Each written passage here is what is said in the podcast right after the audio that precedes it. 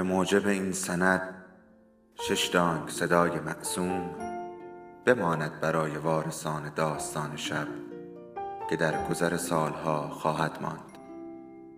ارادتمند داستان شب.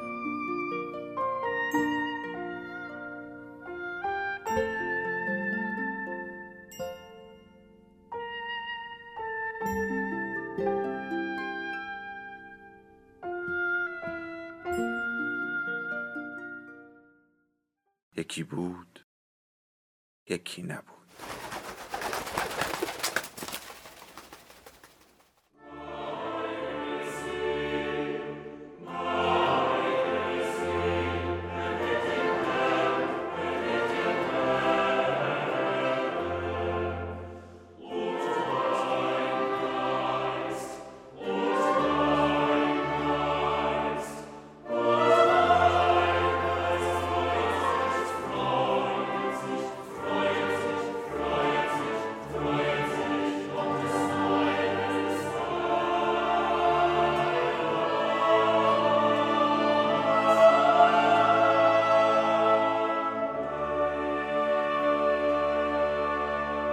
کتاب انسان در جستجوی معنا. نویسنده ویکتور فرانکل. مترجم علیرضا ارجا انتشارات شمشاد. بخش اول.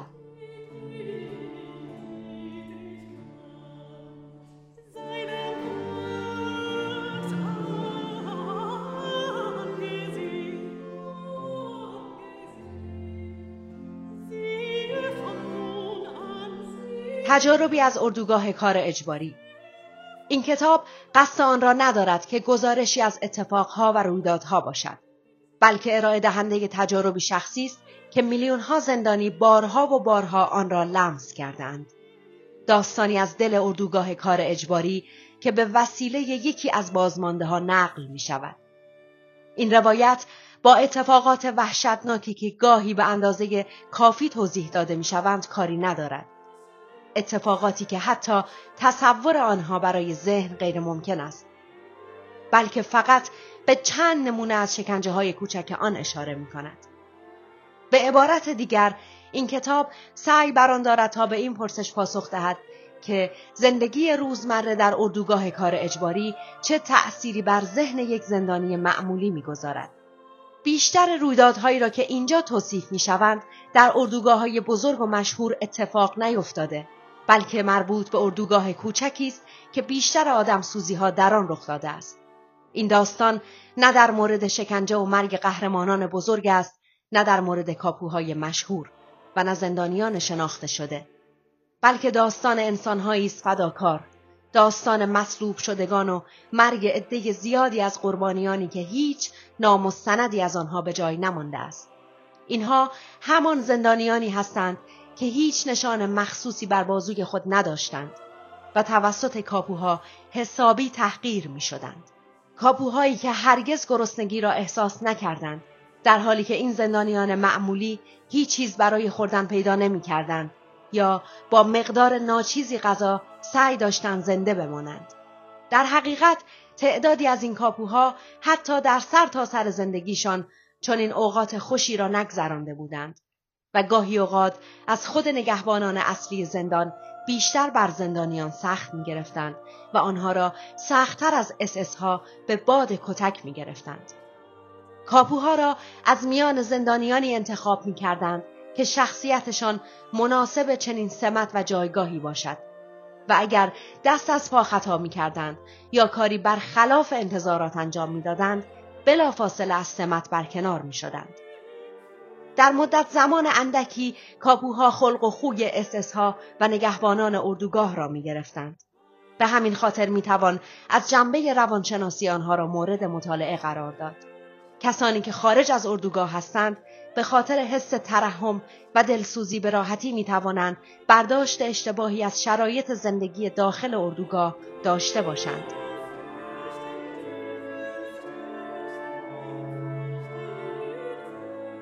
کمتر کسی می‌تواند جنگ بر سر زنده ماندن را میان زندانیان خشمگین درک کند. جنگی بیوقفه برای به دست آوردن تکه نان یا تنها به خاطر زنده ماندن خود یا یک دوست صمیمی به عنوان مثال برویم سراغ کامیونی که رسما اعلام می‌شد باید تعداد مشخصی از زندانیان را به اردوگاه دیگری انتقال دهد حدس نزدیک به یقین همه این بود که مقصد نهایی این کامیون جایی غیر از اتاقهای گاز یعنی کوره های آدم سوزی نیست. تعدادی منتخب از زندانیان بیمار یا ضعیف که توان کار کردن نداشتند را به یکی از اردوگاه های مرکزی و بزرگ که مجهز به اتاقهای گاز و کوره های آدم سوزی بود میفرستادند. شیوه انتخاب افراد زنگ خطری بود به معنای جنگ آزادانه میان همه زندانیان یا گروه ها. تنها چیزی که اهمیت داشت حذف کردن نام خود و دوستان از میان لیست قربانیان بود و هر کسی به خوبی می‌دانست که برای نجات هر نفر باید شخص دیگری را قربانی کند. با هر بار انتقال تعداد مشخصی از زندانیان منتقل می شدند. اصلا مهم نبود چه کسی قربانی می شود. فقط باید تعداد آنها درست می بود. زیرا زندانیان چیزی جز یک شماره به حساب نمی آمدند. هنگام ورود زندانیان به اردوگاه تمام اسناد و مدارک و همه داراییشان از آنها گرفته می‌شد. هر زندانی این حق را داشت تا برای خودش یک نام مستعار یا یک حرفه ساختگی انتخاب کند و بنا به دلایل مختلفی افراد زیادی این کار را انجام می‌دادند.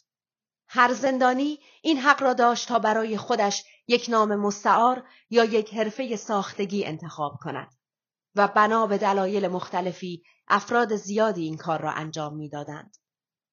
برای مقامات زندان فقط شماره زندانیان اهمیت داشت نه چیز دیگری. این شماره ها معمولا بر روی بدن آنها خالکوبی می‌شد یا بر روی قسمت خاصی از شلوار یا کت یا کاپشن آنها دوخته می‌شد. هر نگهبانی که می‌خواست اقدامی علیه یک زندانی انجام دهد هرگز نامش را از او نمی‌پرسید بلکه تنها نیم نگاهی به شماره او میانداخت. نمی‌دانید که ما چقدر از این نگاه وحشت داشتیم.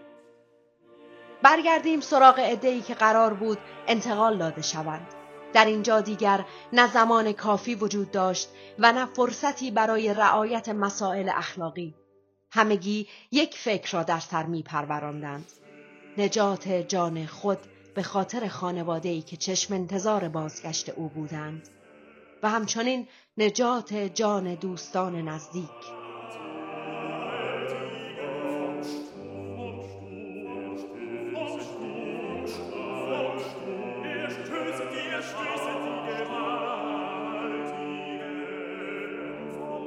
بدون تردید زندانیان در چنین شرایطی برای نجات جان خود و دوستانشان سعی می کردن شماره زندانی دیگری را به جای شماره خودشان وارد لیست اسامی کنند. همانطور که پیشتر اشاره کردم روند انتخاب کاپوها یک جریان منفی بود یعنی خشنترین و بیرحمترین زندانیان برای این کار انتخاب می شدند. اما جدای از انتخاب کاپوها که زیر نظر اس ها بود یک جریان خودگزینشی هم همیشه میان زندانیان وجود داشت. به طور متوسط زندانیانی می توانستند زنده بمانند که بعد از سالها جابجایی میان اردوگاه های مختلف هیچ گونه ترحمی برایشان باقی نمانده بود و برای نجات جان خود دست به هر اقدامی می‌زدند.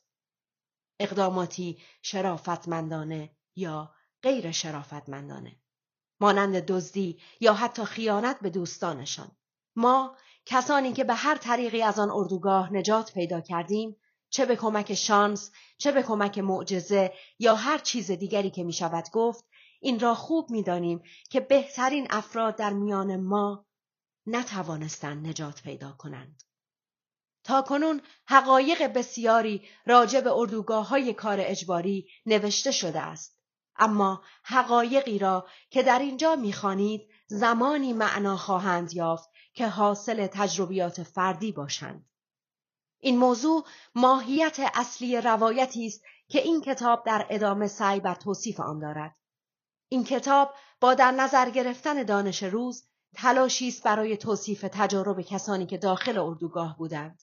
و همچنین برای کسانی که هرگز اردوگاه را ندیدهاند می‌تواند کمکی باشد تا آن رویدادها را تصور یا حتی فراتر آن را درک کنند.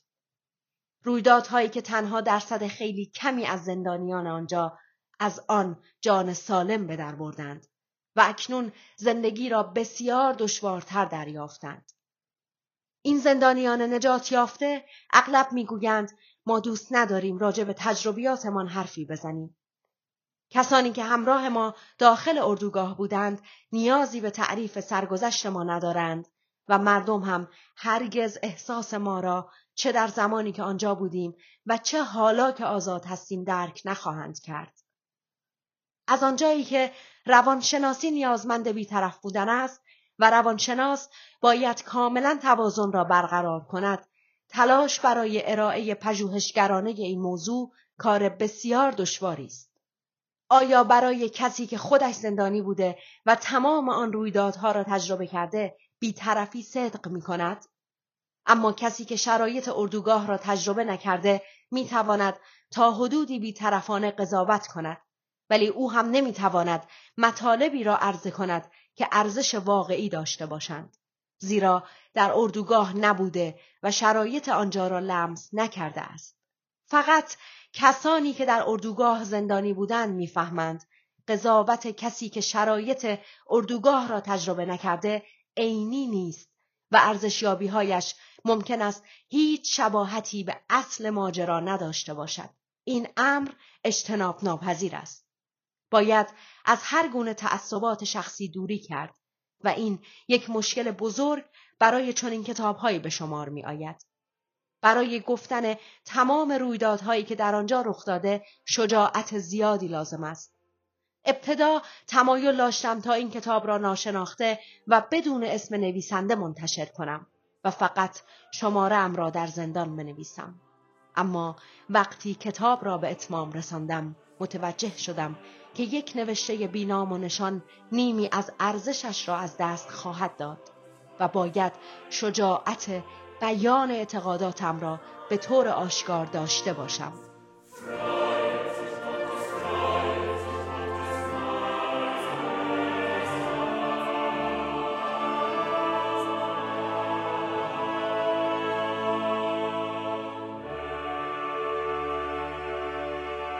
با وجود اینکه از خودنمایی تنفر داشتم اما از آن به بعد از کاستن هر گونه اطلاعاتی از متن خودداری کردم تبدیل محتویات این کتاب به تئوری های خشک را به دیگران واگذار می کنم. این عمل می تواند به روانشناسی زندگی زندانیان که بعد از جنگ جهانی اول به عنوان سندروم بیماری سیم خاردار شناخته شد کمک کند. ما دانش غنی شده خودمان در مورد روانشناسی توده ها را مدیون جنگ جهانی دوم هستیم. جنگ برایمان جنگ اعصاب را به ارمغان آورد و جنگ اعصاب اردوگاه کار اجباری را.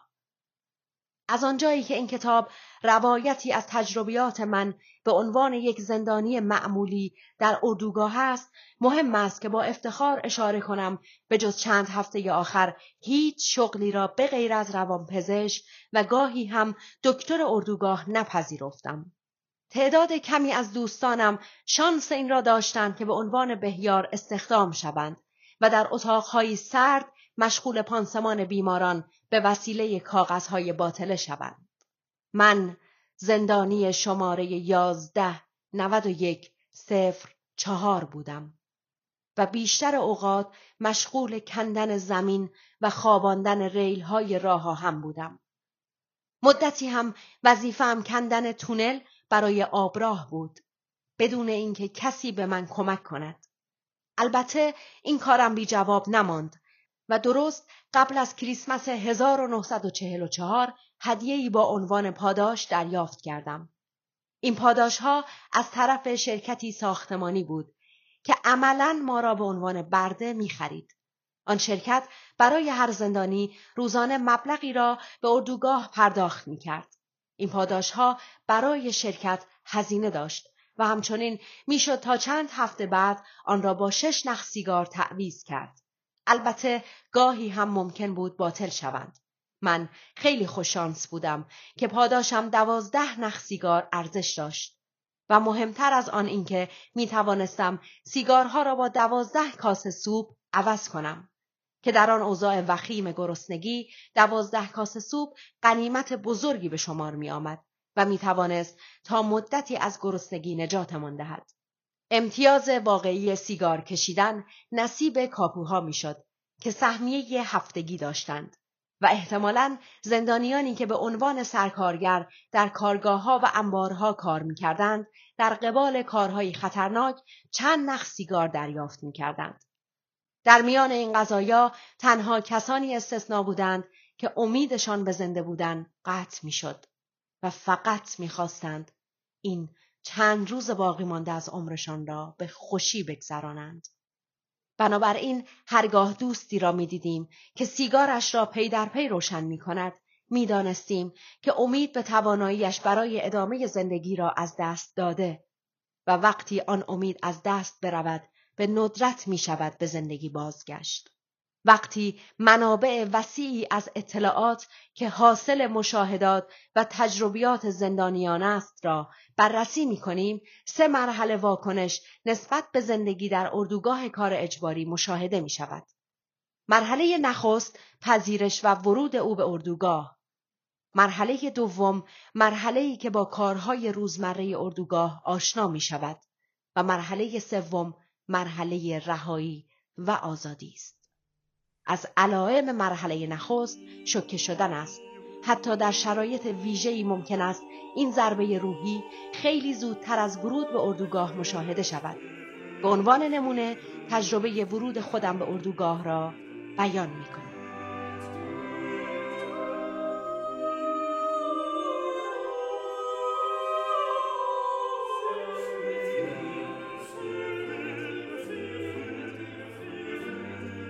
1500 نفر برای چند شبانه روز با قطار در حال انتقال بودند که در هر واگن 80 نفر جای گرفته بود.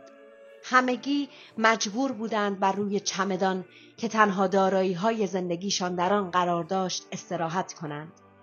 واگنها به قدری پر از آدم بود که نور سپید دم فقط از قسمت بالای پنجره ها به داخل میتابید. همه در این تصور بودند که مقصد قطار به سمت یک کارخانه مهمات است تا در آنجا از ما بیگاری بکشند. ما نمی‌دانستیم که هنوز کجا هستیم. سوت قطار صدای عجیب و غریبی داشت. صدایی مانند زجه انسانی برای فرار از مرگ. قطار تغییر مسیر داد. ظاهرا به سمت اردوگاهی بزرگ حرکت می کرد ناگهان صدای فریادی از میان مسافران مضطرب به هوا برخاست. یک تابلو می‌بینم. آشویتس آشویتس همگی برای یک لحظه خشکشان زده بود. آشویتس اسمی که معنای واقعی ترس بود و لرزه بر تن هر کس میانداخت. اتاقهای گاز کوره های آدم سوزی کشتار قطار آرام و آهسته حرکت می کرد. گویی می‌خواست که مسافرینش وحشت ورود به آشویتس را تا مغز استخوانشان درک کنند. با روشنتر شدن هوا دیوارهای آن اردوگاه عظیم کم کم ظاهر شد. سیم خاردارهای چند لایه‌ای که بالای دیوارها کشیده شده بودند. برجهای دیدبانی، نورافکنها، چراغهای عظیم چرخان و صفهای طولانی از آدمهایی که در سپید دمی خاکستری و در جاده ویرانگر خود را به سختی رو به جلو میکشیدند به مقصدی که کسی از آن اطلاعی نداشت صدای خشونتبار فریاد و سوت فرمان به گوش می رسید. اما معنی آنها را متوجه نمی شدیم. در تصوراتم چوبه های داری را می دیدم که افرادی از آنها آویزان بودند. حسابی ترسیده بودیم اما هنوز اول راه بود. زیرا قرار بود قدم به قدم با ترسی بزرگتر و ترسی وحشتناکتر مواجه شویم. سرانجام وارد ایستگاه شدیم.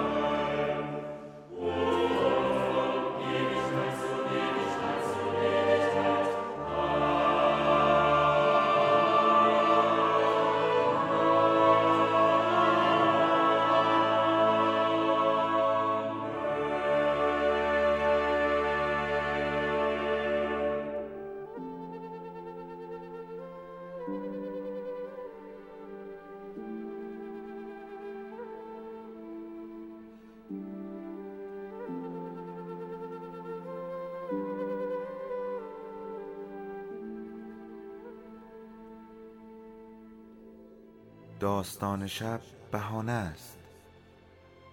برای با هم بودن دور هم نشستن شنیده شدن.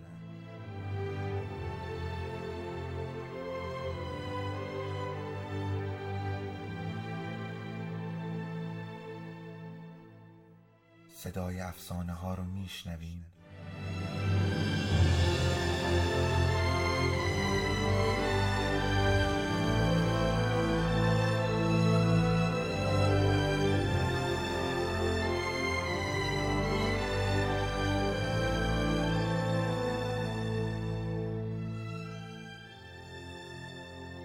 sabes tú.